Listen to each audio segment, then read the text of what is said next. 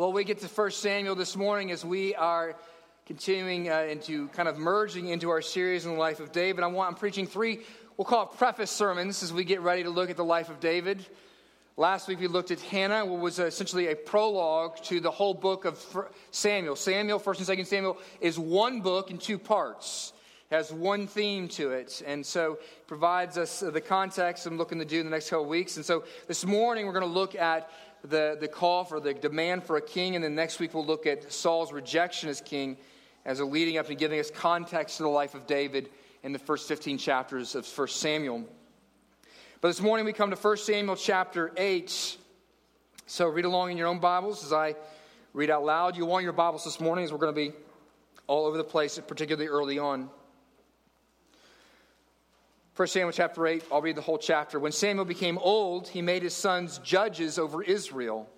The name of his firstborn son was Joel, and his, the name of his second was Abijah. They were judges in Beersheba, yet his sons did not walk in his ways, but turned aside after gain.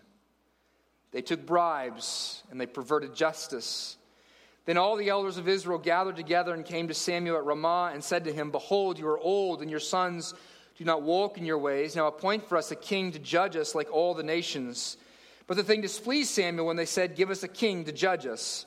And Samuel prayed to the Lord, and the Lord said to Samuel, Obey the voice of the people in all they say, for they have not rejected you, but they have rejected me from being king over them. According to all the deeds that they have done from the day I brought them out of Egypt, even to this day, forsaking me and serving other gods, so they are also doing to you. Now then, obey their voice only you shall solemnly warn them and show them the ways of the king who shall reign over them. So Samuel told all the words of the Lord to the people who were asking for a king from him. And he said, These will be the ways of the king who will reign over you. He will take your sons and appoint them to his chariots, and to be his horsemen, and to run before his chariots. And he will appoint for himself commanders of thousands and commanders of fifties, and some to plow his ground, and to reap his harvest, and to make his implements of war and the equipment of his chariots. He will take your daughters to be perfumers and cooks and bakers. He will take the best of your fields and vineyards and olive orchards and give them to his servants. He will take the tenth of your grain of your vineyards and give it to his officers and to his servants. He will take your male servants and female servants and the best of your young men and your donkeys and put them to his work. He will take the tenth of your flocks, and you shall be his slaves. And in that day you will cry out because of your king, whom you have chosen for yourselves. But the Lord will not answer you in that day. But the people refused to obey the voice of Samuel, and they said, No, but there shall be a king over us, that we also may be like all the nations, that our king may judge us and go out before us and fight our battles. And when Samuel heard all the words of the people, he repeated them in the ears of the Lord. And the Lord said to Samuel, Obey their voice and make them a king. Samuel then said to the men of Israel, Go, every man, to his city. This ends the reading of God's holy, inerrant, infallible word. May the grass wither and the flower fade, but the word of our God May it stand forever. Well, as a way of introduction, uh, and the way we're going to walk through this text is uh, kind of very methodically looking at headings of various sections. And the first section I want to look at is verses 1 through 3, where we see in particular that with this news about Samuel's sons uh, not walking in his ways, but turning aside to bribes and perverted justice. And what I want you to see here is a familiar problem. This should sound familiar to you if you know your Old Testament, but for many of us, we don't. And so, as a means of not only introducing this sermon, but in give us, giving us more of an introduction to all of Samuel, I want to go all the way back to the very beginning of the Bible. And so, turn to your table of contents this morning, and we're going to do some review as we're going to um, use these verses to give us a sense of the theme of Samuel and even what we need to understand as a theme in this text in 1 Samuel chapter 8. And so we look all the way back. The theme of 1 Samuel and the theme of this text is that we need a king. We need a king. We see this all the way back in Genesis 1 and 2 to give you the context of 1st and 2nd Samuel. See, in Genesis 1 and 2, we have creation, where God makes all of creation. He is the ruler and the Lord over all things, and He makes man and woman in His image, and He calls them very good, and He makes a covenant with them, has a relationship with them, in which He says, You will obey me and follow me and extend my garden to the ends of the earth. And yet, what we see in chapter 3 is after everything is so wonderful that Adam and Eve fail to obey. Satan tempts and Adam falls and judgment occurs. And yet, when God comes and gives his judgment statement to Adam and Eve, we see in there a promise within the curse that there will be one there will be one who will come from the woman, and he will crush the head of the serpent. There will be a Savior to come. There, in the midst of the curse, there is the gospel given that there is a victory coming through a baby's birth. Perhaps he will be a king who will rule the worlds. Then, Genesis 4 through 11, while we would expect maybe rapidly, you think maybe this king will come and this one from the woman will come to save the world. But in Genesis 4 through 11, things go from bad to worse as things get really awful, and there is, appears to be no hope of this promised one fulfilled.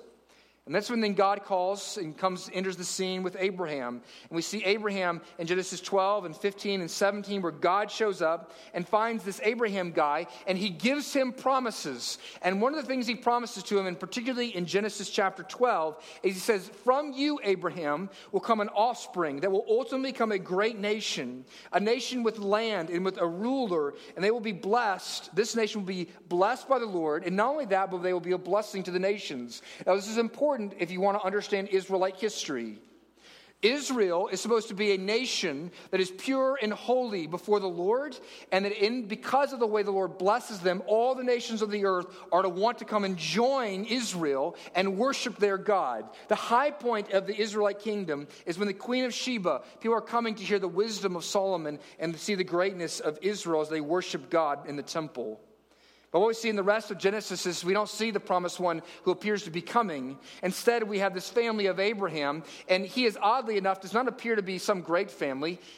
His family appears to be far more like your and my family, rather dysfunctional. We get four more generations of the Abrahamic family where there's lots of up and, ups and downs. But Genesis ends in chapter uh, 49 of Genesis, in which there's a promise given through the mouth of Joseph Eh, or the mouth of Jacob, I believe, to his sons, in which he is communicating to Judah that he is going to be, from his line, is going to be a ruler. In other words, he's saying, from you, there's going to be a king who will rule all the earth. That's the promise. A king is coming, we see in the end of Genesis. And so we, we move out of Genesis and we move into Exodus. 400 years has gone by, and where do we find Israel? Do they have a good king? Absolutely not. They're in a place of oppression and enslavement, and the king over them is one known as Pharaoh. They are not a blessed people, they are an enslaved people. And yet God works through Moses to set them free. And they come out of Egypt, they cross the Red Sea through God's provision, and they enter into the desert. And what they're supposed to be is a quick trek to the promised land to become that glorious nation that worships God. Instead, because of their sin and their lack of faith, they wander in the desert for 40 years until one generation dies out. And it's there in the desert that God gives them Leviticus and Numbers and Deuteronomy, right? The books where your Bible reading plan goes to die. And what we find in the, in the book of Deuteronomy is written by Moses right before the people of Israel are about to enter into the promised land. And he's communicating to them what they need to do as he passes authority over to Joshua. Now, this is important for understanding 1st and 2nd Samuel and 1st and 2nd Kings because these history books are what's known as Deuteronomistic history. In other words, if you're going to rightly understand it, then you have to understand the law. Because what we're going to see is constantly it's a comparison of is Israel living into the blessedness of a people who live under the law of God? And who gives laws? The king does. And what we see in Joshua now, is there's some good news and things appear to be going well, right? Joshua is the great, strong, and courageous leader who leads the people of Israel across the Jordan into the Canaan land, and they're judging these evil nations and rooting them out, and they're taking over the land of Canaan. At the end of Joshua, it appears that all God's promises are coming true, except there's just a few nations that are hanging on few thorns in the side of Israel they have yet to root out of Canaan. And so at the end of Joshua, there is this sense of everything, this is great, things are going really well for Israel, and yet we now, now that Joshua is dead, we need a new leader, someone who will finish the job. But instead of getting a new leader, we get the next book, which is Judges. Now, if you've ever read Judges, and I would suggest that you never read it for bedtime stories because Judges begins badly and it ends even more badly. And what we find there is generation after generation after Joshua's death is that Israel, it says, forgets God. And not only do they forget God, but they run after the gods of other nations and God judges them and he allows other nations such as the Philistines and other groups to come in and rule over them and oppress them. And the pattern will be that when they're oppressed, they'll cry out to God once again, and God will raise up a judge, and he'll lead them to some sort of battle and victory, and they'll repent of their sins, and things will be good for a while, and then the cycle will go again. They'll worship other gods, they'll be oppressed, judge is raised up. But the judges were almost never godly guys, were they? I mean, you read about judges and you go, this is the best we can do? I mean, Samson's a playboy and he's the, he's the righteous one who's supposed to lead God's people. These are the kind of guys that were there. And so there's this downward spiral in the book of Judges. And Judges ends this way with these ominous words in chapter 21, verse 25. And in those days, there was no king in Israel, and everyone did what was right in their own eyes. That's what's going on with Israel. Israel needs a king. Chronologically, Judges ends, and 1 Samuel generally picks up historically right around this place where Judges drops off. But you have to understand that there's some good news in the midst of Judges. You see, right around, smack dab and historically, around this, the middle part of when the Judges have been ruling, there is the story of a woman named Ruth. And even Ruth, though, in all of its good news and its happiness and its hope, is pointing to the fact that we need a king. You see, at the end of Ruth, there's a genealogy you know, genealogy is one of those parts of the, your Bible reading where you go, I have no idea why these names are here, but they're actually usually very, very important. Perhaps you're thinking to yourself, it's not a sin to read the genealogy, right? I'll just kind of skip over this part. Well, here's the importance of the genealogy because the genealogy at the end of Ruth says shows this that the Boaz, the one who marries Ruth, has a son named Obed, and Obed has a son named Jesse, who ends up having a son named David. And so, if you're an Israelite reading Ruth, and then after you've read Judges, you're hearing this there's hope because there's a king coming. Things are really bad. Everyone's doing what is right in their own eyes, but there is a king coming. And that's where we pick up in 1st and 2nd Samuel. And as we saw last week, it begins with a barren woman. It's a, essentially a parable, a prologue to the whole book of Samuel, revealing the, the spiritual life of Israel. The, Israel is barren in those days. Israel is hopeless. Israel is oppressed during the days of Hannah. They're ruled by the Philistines. And what's worse is they're also led by theological morons and spiritual idiots. Eli has two bad eggs for his sons and they steal the sacrifices from God's people and from God Himself, and Eli doesn't do anything about it. These are supposed to be the spiritually elite ones. We need a king. That's what the first couple chapters of 1 Samuel say. And then in 1 Samuel chapter 4, it gets, goes from bad to worse as they treat, as Hophni and Phinehas lead the people of Israel in battle against the Philistines, and they decide to use God as a good luck charm. And so they take the ark out, and yet the ark in the battle is, is stolen by the Philistines and it is taken. And what we see there is that when Eli hears that the ark has been captured and that in that battle his sons die, Eli falls over and dies. And one of the wives of Hophni and Phinehas, when she hears the news, she goes news she goes into labor and she has a baby and she names him Ichabod, and she, which means the glory of God has departed. Israel needs a king. The only bright spots in these chapters, this guy Samuel. In chapter 6, he's appointed as judge, and he is godly and is faithful, and it appears to be this repeat of the book of Judges going on. He leads Israel to repentance and then a victory in chapter 7 over the Philistines, and the ark returns, so there's some good news. But then in chapter 8, which is where we picked up, verses 1 through 3, what do we see in verse 3? Uh oh. The same pattern is playing itself out in Israel. Are Samuel's sons going to be able to lead Israel? No. They are greedy they are unjust. They are seeking unrighteous gain. So it's a familiar problem. We need a righteous king. So, what is Israel's solution? We'll pick up in verse 4 now. What is Israel's solution to the fact that they need a king? Look at verse 4. Then all the elders of Israel gathered together and they came to Samuel at Ramah and they said to him, Behold, you are old, which is just a great way to start a, right? Uh, hey, old guy, Get out. And your sons do not walk in your ways. Now appoint for us a king to judge us like all the nations. But this thing displeased Samuel when they said, Give us a king to judge us. And Samuel prayed to the Lord, and the Lord said to Samuel, Obey the voice of the people and all they say, for they have not rejected you, but they have rejected me from being king over them. What I want you to see, and this is heading number two this morning, is they have a problem, but their solution doesn't help things. In fact, because they have a godless solution. Heading two is a godless solution. Now, real quick, they, they demand a king from Samuel and from God. They said, We want a king to rule over us so that we can be like all the other nations. Now, first, you have to understand this, though. We, we, we got to be careful because it's actually not wrong to have a king.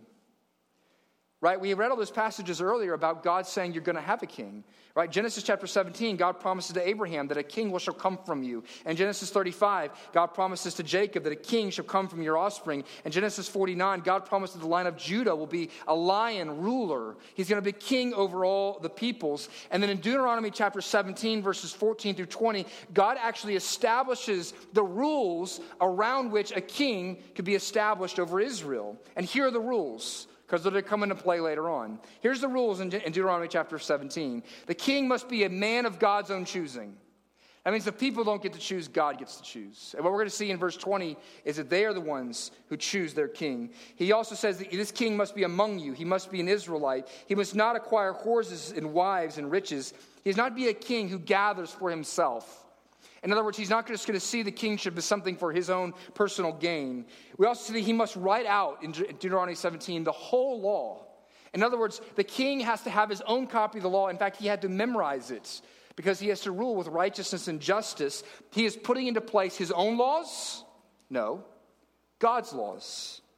And then it says he must not lift his heart up above his brothers. In other words, as, his, as a king, he must see himself as humble and as a servant of the people, not as one who has sees the people as being his servants. And so there should be, there could be a king in Israel. This is not wrong. And yet, why does God say this is wrong? God says in this act they have rejected him. In other words, you have to understand this that the fact of asking for a king is not wrong, but the motivation of asking for a king is what's wrong. That there are many things in life that you may ask God for that are not sin or inherently wrong in and of themselves, but there are some things that your motivation is flawed, and that is the problem. And we see a couple motivations that they articulate out of their own mouths as to why they want a king. They say, We want a king to judge us, to rule over us, to bring justice into our land. Second, they say in verse 20, We want a king to rule us and lead us out into battles. That's their biggest thing that they need. Someone who will throw off oppression and make us into a great nation. And the third thing is, we want a king because we want to be like all the other nations. Well, I think there's two particular critical issues in the motivation here that we see within those reasons. Two particular things that God sees and says, that's rejection of me. You see, their solution of having a king is a rejection, first and foremost, of God's leadership over them and God's provision for them. They say, We want a king who will lead us out to great victories. Now, you've got to be scratching your head if you know anything about Israelite history. Because you look at Israelite history, and who is the one who has given them victory? It's God. And Samuel brings this through to their attention. In fact, in 1 Samuel itself, in chapter 5, Israel, all of their attempts, they bring the ark out, they're bringing their good luck charm, everything is going great. They think we're going to win because we have the ark on our side, and they stink, and they, the ark is stolen from them by the Philistines, and they lose the battle, and many thousands of men in Israel die. They do a really bad job. So God and his ark is taken into captivity in the, Philist- in the Philistine. And they go and they put the ark before the god Dagon, who's a Philistine god. And yet they have this problem because every morning, what happens? In 1 Samuel chapter 5, we find that Dagon is lying face flat on his face every morning, bowing before the ark. And every night they'll prop him back up, and in the morning they find he's fallen back on his face. And everyone who tries to touch the ark gets cancerous tumors on their bodies. And so they finally decide, you know, we got to get rid of this God. We can't seem to defeat him. He seems to be more powerful than our God, and so they send him out. God doesn't need Israel to lift a finger for him to be victorious over the Philistines. And then we see in 1 Samuel chapter 7 that when they're beginning to do battle against the Philistines, Samuel leads the people in repentance and in crying out to God for his help. And it says in 1 Samuel chapter 7 that God is the one who gives them the victory. This is part of their history. In Deuteronomy 30, 31, Moses says, in giving the people instructions, that as they cross the promised land, who leads them? He says, God is the one who leads you. God is the one who's going to give you the victory. And what we're going to see later on in 1 Samuel chapter 12, in the most unmotivating, anointing speech as he places Saul upon the throne over Israel, uh, Samuel chastises Israel by using their history and saying, pointing to many battles that God had won for them, and saying, Yet you've rejected the God who's won victories for you. So, in your past, what you have done when you've needed something, when you've needed victory, you've cried out to God. But in 1 Samuel chapter 8, the big problem here is instead of crying out to God for help and for victory, they demand a king. They want an earthly solution when they have God Himself. In other words, what I want you to see is their help now is not in the strong name of Yahweh. They're not looking to God to win their victory, but they're looking to a new form of government for their victory. Now, listen, don't we love doing this? Finding our earthly solutions for victory, having a passion. We, we seem to have a passion for substituting God and putting great men in. And yet, what do we find? Even in the Christian world, our best pastors, our megachurch pastors, our greatest political leaders in the Christian world, what do we find time and time again they do? They fail us. Listen, right, you can see the application here rather clearly, right? That, brothers and sisters in, in the church in America, if you want to see something change in this country, you are not going to do it through the polls primarily, you're going to do it through prayer primarily. That you're not going to do it through practical or political solutions, but prayerful solutions. You're not going to do it through pragmatic principles, but in trusting the King who is over all things. This is why David, this is actually a theme that comes up over and over and over again. David understands our proclivity as one who is king for people to look to him and trust him. And he's saying, that's no good. David knows how weak he is. And so in Psalm 118, verses 8 9, he says this It is better to take refuge in the Lord than trust in man. It is better to take refuge in the Lord than to trust in princes. 146, he repeats this Put not your trust in princes and a son of man in whom there is no salvation. I think of the old pastor in my uh, regional pastors' meetings I used to go to when I lived in Mississippi. And there was an old pastor, the, the, the other pastors would be griping about the, the state of the culture and the terrible things that are going on. And he would get up and he would simply say this Brothers, what we need to do and desperately need to do is to pray for revival. Not for our particular, listen, it's wonderful if we have good men in office, but ultimately, the best answer that we need is for King Jesus to come to bear and revive his church. You see, where the culture gets changed is it always begins when God's church begins to pray again. And when God's people become alive and when they begin to actually trust the king, and it's when that happens that the church moves outside of its walls and actually begins to affect its culture. That's what we desperately need here. That we would not trust in men, but we trust in God. That's the first part of the rejection. They reject God's leadership. The second thing I want you to see is they reject is they reject God's call upon their life. They reject God's call upon their life. What do they say? Why do they want to have a king? Because they want to be like everybody else. It's, this is so us, isn't it? We're such a we're so confused as Americans. Right? All our commercials of all, for like every clothing company in America talks about being unique. And yet you're like, you're a billion dollar corporation that everybody wears your clothes. How is that uniqueness? Israel want, they want, they, they, they, they were supposed to be unique by definition. They were supposed to be different, and yet they want to be like everybody else. In Deuteronomy chapter 4, God goes out of his way to communicate to his people how unique they are, how he is their, he is their, he, they are the special chosen people of God, not because of how great they are, but because of how great and unique their God is. In fact, the uniqueness of Israel, what set them apart, was the uniqueness and the holiness of their God. Uh, Leviticus chapter 19, verse 2, God says this through, this through, through Moses. He says, Speak to all the congregation of the people of Israel and say to them, You shall be holy, for I, the Lord your God, am holy. God says, Israel, I've called you to be different, to be holy, to be separate, to be different from the nations around you. And they are rejecting that call of God. And they say, We want to be around just like everybody else around us. They're preferring that, the lifestyle of the world, instead of the lifestyle that God has given for them. They prefer to blend in instead of being different. And what do you call that? Let's return to an old Christian word. It's called worldliness when you want that. That when you want to look like the world and talk like the world and smell like the world and live like the world, that's what it is. And this is what the challenge is, call is to Israel. They are rejecting God because they want to smell like everybody else. They want to look like everybody else. They want to live like everybody else. This is ultimately nothing less than a rejection of God Himself and of God's ways and of God's future and God's vision, vision for them. And so, my question for you to try to begin to draw this down into your life a little bit is this What is your substitute king? Who is your substitute king? What are you looking to? Now, let me give you some, some direction thoughts here. Remember, the three statements that they make about why they want their own king is they want someone to judge them, they want somebody who will lead them out in battle, and they want to be like the nations around them. What, I, what you see here is a judge in the Old Testament had the role of seeking justice. And bringing consultation and guidance into your life? Who do you look for before God to guide you? Who do you look for before God to guide you? Who are you looking for to bring justice into this world, ultimately? And then in verse 20, they say, We want a God who's going to bring us out into battle and lead us and bring, win us the victory.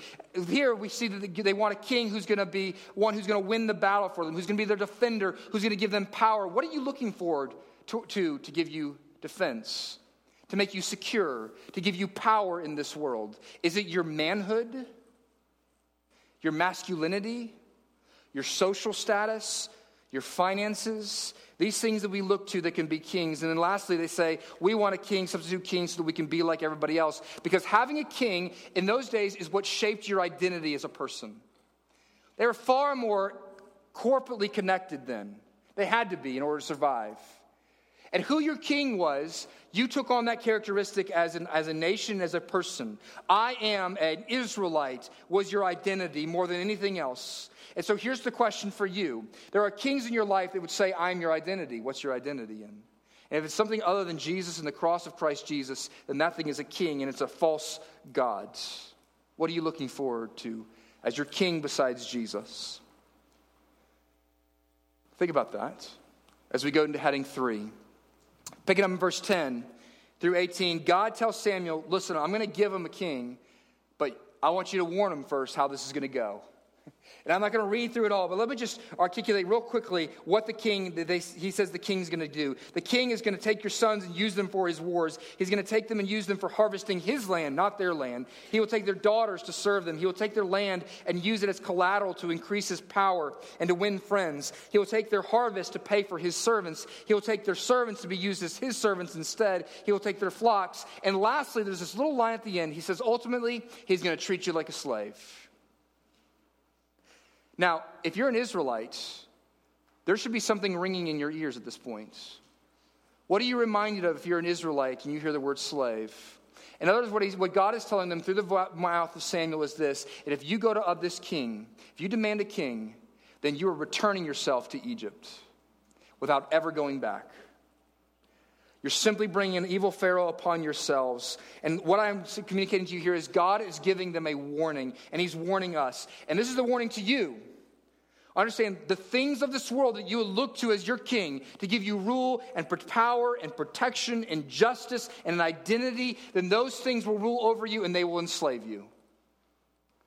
If marriage, if marriage, if you got to be, be married to be happy and to be joyful in this life, ultimately marriage will enslave you. If you're not married, you'll be, never be happy. It'll have a control over your joy in life. If you are married and you've come to the realization that, oh my goodness, my spouse is not a very good God, you're going to be constantly frustrated. If your happiness is joy is based on their, their, the way they treat you as a spouse, and you're constantly going to be in flux, enslaved to how they treat you. If you have success is your king and look to that to fulfill you, then you'll probably overwork. You'll probably be constantly jealous of other people who are more successful than you. You'll be resentful of those who get opportunities around you. Sometimes you might even be devastated when you don't get credit for something you know the credit was due to you.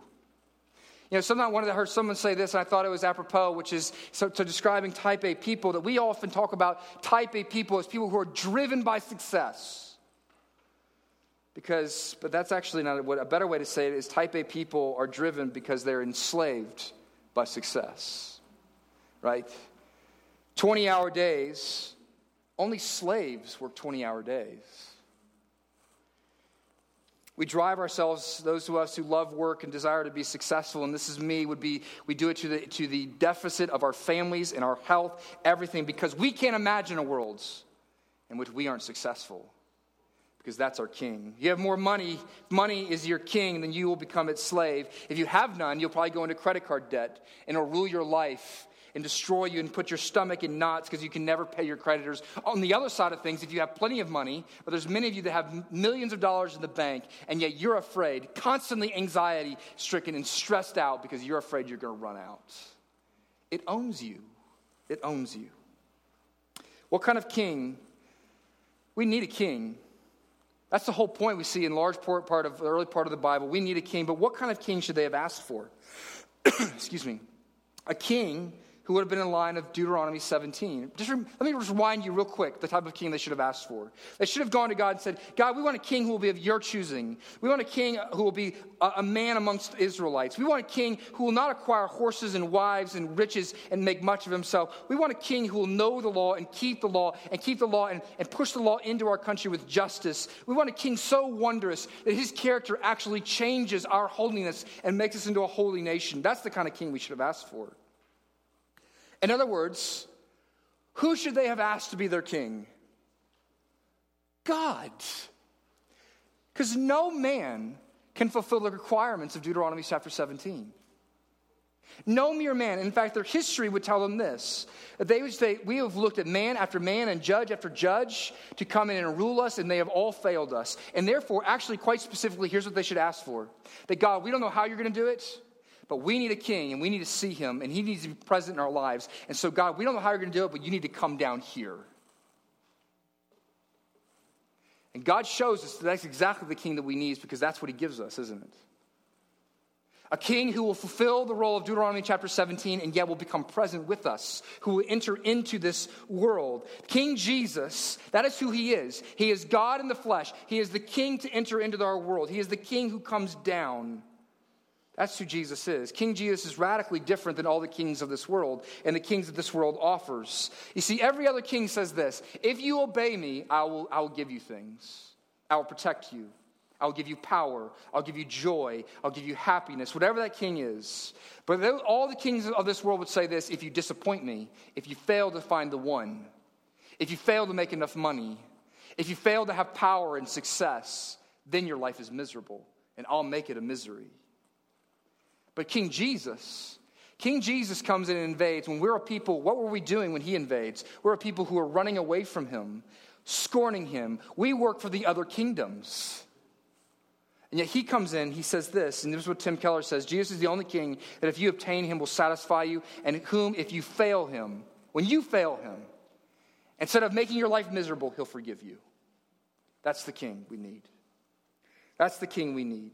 You ask what kind of king they should have asked for. They should have asked for a king who is said of him, who being in the form of God did not consider equality with God something to be grasped, but became what? A servant a king who would lay aside his glory. That's the kind of king he describes in Deuteronomy 17, right? Not one who comes and tells everybody in his kingdom, you got to serve me, but one who first comes and says, I will be a servant to you. And that's exactly what Jesus does. He gets down with a basin and a towel and he washes his disciples' feet. And what does he say? I came not to be served, but to serve and to give my life as a ransom for many. Let me warn you, there are other kings out there, but there's a better king.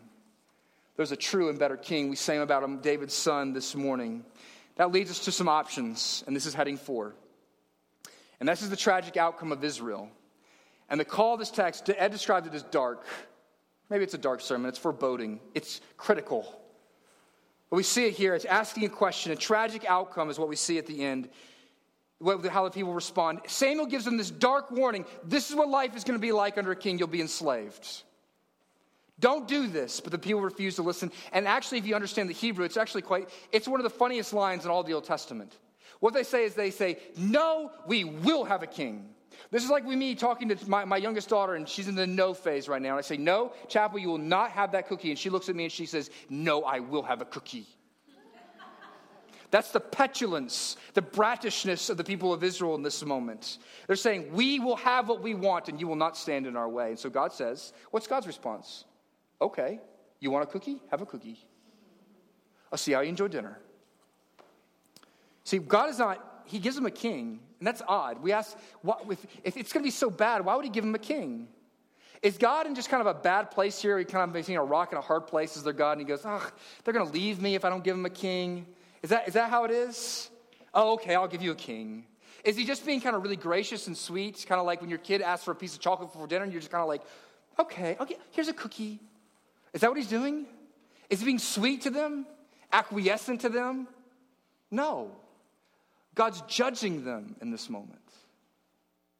He's judging them by giving them exactly what they ask for with all of its consequences. That's what God is doing here. One of the most frightening statements and one of the terrifying moments of life is when God gives us exactly what we want. How have you had this experience? You dated somebody in college, and in college, they were the center of your world. And you're like, man, this person's awesome. Jesus, just let me marry her. Wouldn't it be awesome if we got together? And in God's providence, He took that relationship away. And you see that person, that old girlfriend on Facebook, and you go, oh, praise Jesus. He did not give me what I want because she is crazy. I got two of those. Listen, one of God's most gracious things He can ever give to you. I'll tell you about that later if you want to know. Uh, you're like, oh, really? Uh, one of the most gracious things God can do for you is not say yes to your prayers when, he asks for you, when you ask Him for your idols. And one of the worst things God can do for you is to give you your idols and to give you the most frightening verse, maybe in all of Scripture, is Romans chapter 1, verse 26, where it says this, and talking about the evilness of man, the depravity of man, and how they've rejected God. And ultimately, the final statement is this and God gave them over to their desires. God gave them over to the desires. Listen, have you ever got something that you wanted so bad, but when you got it, you realized it was a curse to get it? See, God sometimes will give you what you want to remind you, and it comes with all its, you know, you're like, oh, I got everything that I wanted, and it's still not satisfying, and my life is empty. And He gives you that so that ultimately you can realize, oh my, the one I really need is God Himself. Man, this is, you actually hear this, this is such a, like a, you hear the, especially athletes talk about this, this is such an FCA illustration. So maybe kind of a trope, but right? The athlete who gets up and says, I had this success and this success and this success. I had everything I wanted and it wasn't satisfying. That's God's curse. If He loves you, it's God's discipline to bring you back. And this is the challenge for us because the people of Israel say, We will not listen to the warnings. And so they, got, they say, God, give us what we want. And God says, Here you go. Have it. And it goes terribly bad for them. Now, it actually reflects Israel will do the same thing a thousand years later. Luke chapter 23, and this is the challenge for us that I'm going to put before you. Luke chapter 23 is a conclusion. Verse 13, I don't have it on the screen, so if you have your Bible, look over there. And here's what it says Pilate then called together the chief priests and the rulers and the people and said to them, Jesus is standing trial before him. And he said, You brought me this man Jesus as one who was misleading the people. I'm going to notice all the parallels. Misleading the people, and after examining him before you, behold, I did not find this man guilty of your charges. Neither did Herod, for he sent him back to us. In other words, do you hear. The, like Samuel, he's saying, You're saying God isn't leading you well. God's not giving you the victory. And he's going, Wait a second. Everything in your history, Israel, is saying God has been leading you just fine. It's when you reject him that things go badly. But here's in verse 18, but they all cried out. Here was their response. They all cried out, Away with this man and release us to Barabbas. And that's what so many of us are shouting at God. I don't want King Jesus. I want Barabbas to be my king. I want a murderer to be my king. But, and a man who had been thrown into prison for the insurrection and started in the city and for murder. In verse 20, Pilate addressed them once more, desiring to release Jesus. But they kept shouting, Crucify him, crucify him. And a third time he said to them, Why? What evil has he done? I have found in him no guilt deserving death. I will therefore punish him and release him. But they were urgent and they demanded with loud cries that he should be crucified. And their voices prevailed. You should be hearing the echoes of 1 Samuel chapter 8. We will have the king that we want, and we will not have this king.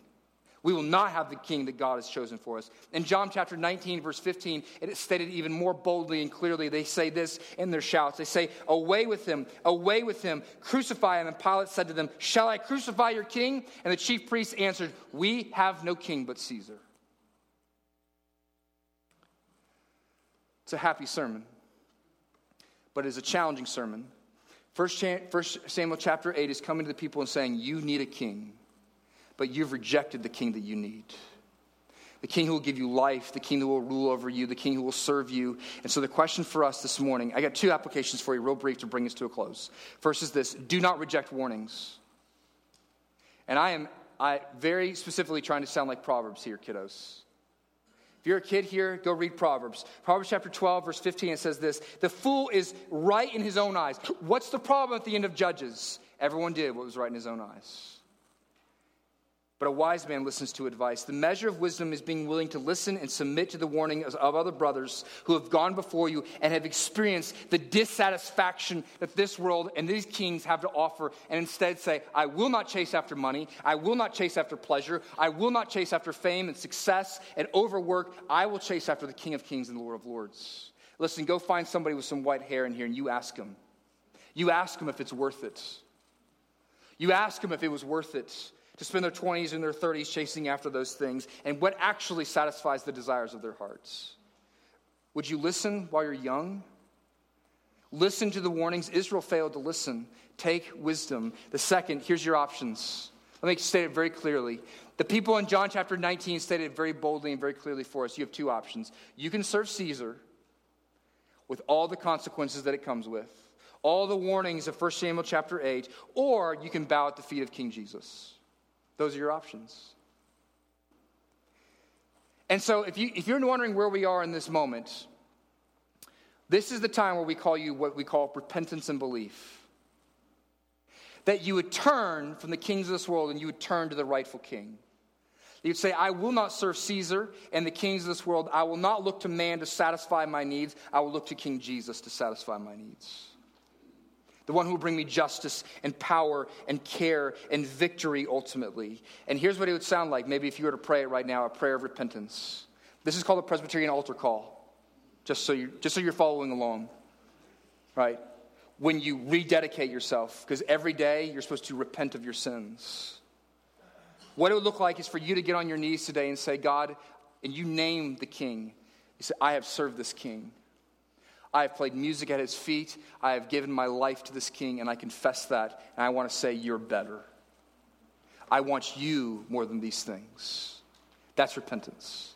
And then you then cling and you say, Jesus is better. And you say, I want to look to the king, the one who came and said to me, I will serve you. I will give my life as a ransom for you. I will give, I won't take your sons, I will give my son for you. You get on your knees and say, You're the better king. You're the king that I need. Would you do that this morning? Let's pray.